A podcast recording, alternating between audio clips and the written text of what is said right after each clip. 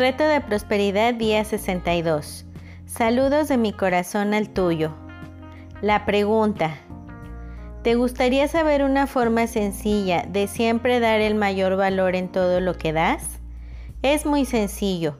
Todo lo que tienes que hacer con cada producto que vendas o servicio que ofrezcas o idea que intercambies o trabajo que hagas es ponerte en los zapatos del receptor y hacerte esta única pregunta. Si yo estuviera recibiendo esto, ¿me agradaría? Así de fácil. Todo lo que tienes que hacer para siempre asegurar que das más en valor que lo que recibes en pago es vivir honestamente con la regla dorada. Trata a los demás como quieres ser tratado. Sirve a los demás como quieres que te sirvan a ti. Respeta a los demás como quieres ser respetado. Bendice a los demás de la manera en la que quieres ser bendecido tú. Ama a los demás de la manera que quieres ser amado.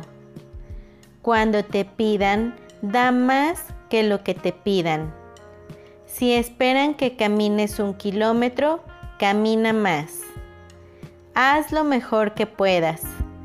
Sé el mejor que puedas y da lo mejor que puedas con lo que puedas ahora mismo. Y mientras lo haces, se te dará más para que puedas hacer más, ser más, dar más por los demás. Así funciona el universo y estarás viviendo por medio de la primera ley estratosférica del éxito. ¿Ves? Te dije que era fácil. La acción del día.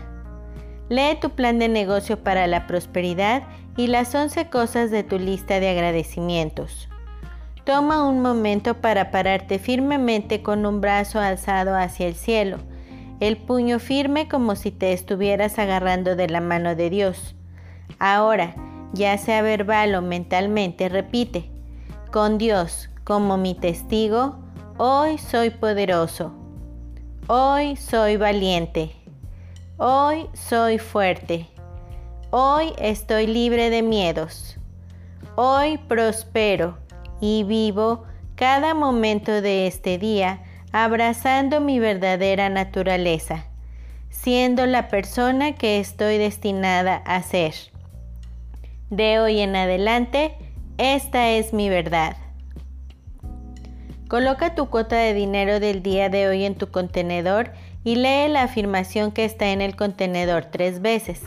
Espera recibir algo en regreso. Bendice a todos los que están a tu alrededor, incluyendo a los otros participantes en este experimento. Imagina cómo aquellos a quienes bendices prosperan y se rodean del bien. Entonces, bendícete a ti mismo e imagina lo mismo. Puedes continuar bendiciendo a la persona o personas en tu lista de bendiciones. Lee todas las bendiciones que llegan por correo electrónico, WhatsApp o Messenger. Tus bendiciones están haciendo una diferencia. El leer las respuestas te dará la oportunidad de verlo por ti mismo. La afirmación del día. Siempre doy a los demás de la manera en la que me gustaría que me dieran a mí. El pensamiento del día. La primera pregunta debería ser, ¿sirve? ¿Agrega valor a los demás? Si la respuesta a esa pregunta es sí, entonces puedes preguntar, ¿genera dinero? Ernesto, de Dar para Recibir, por Bob Borg y John David Mann. Reto de bendiciones día 62. Saludos de mi corazón al tuyo. Cuentan que en la carpintería hubo una vez una extraña asamblea. Fue una reunión de herramientas para arreglar sus diferencias. El martillo ejerció la presidencia, pero la asamblea le notificó que tenía que renunciar. La causa hacía demasiado ruido y, además, se pasaba el tiempo golpeando. El martillo aceptó su culpa, pero pidió que también fuera expulsado el tornillo. Dijo que había que darle muchas vueltas para que sirviera de algo. Ante el ataque, el tornillo aceptó también, pero a su vez pidió la expulsión de la lija. Hizo ver que era muy áspera en su trato y siempre tenía fricciones con los demás. Y la lija estuvo de acuerdo, a condición de que fuera expulsado el metro, que siempre se la pasaba midiendo a los demás según su medida, como si fuera el único perfecto. En eso entró el carpintero, se puso el delantal e inició su trabajo. Utilizó el martillo, la lija, el metro y el tornillo. Finalmente, la tosca madera inicial se convirtió en un lindo mueble. Cuando la carpintería quedó nuevamente sola, la asamblea reanudó la deliberación. Fue entonces cuando tomó la palabra el serrucho y dijo, Señores, ha quedado demostrado que tenemos defectos, pero el carpintero trabaja con nuestras cualidades. Eso es lo que nos hace valiosos. Así que no pensemos ya en nuestros puntos malos y concentrémonos en la utilidad de nuestros puntos buenos.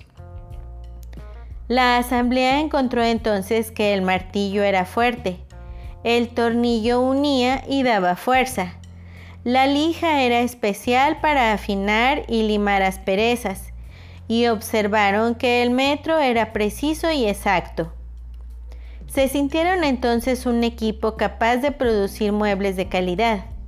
Se sintieron orgullosos de sus fortalezas y de trabajar juntos. Ocurre lo mismo con los seres humanos. Observen y lo comprobarán. Cuando en una empresa el personal busca a menudo defectos en los demás, la situación se vuelve tensa y negativa. En cambio, al tratar con sinceridad de percibir los puntos fuertes de los demás, es cuando florecen los mejores logros humanos.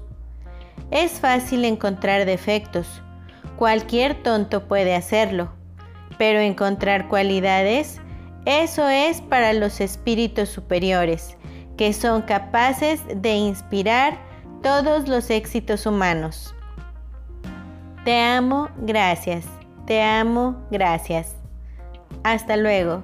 Bendiciones infinitas y que la paz sea en ti.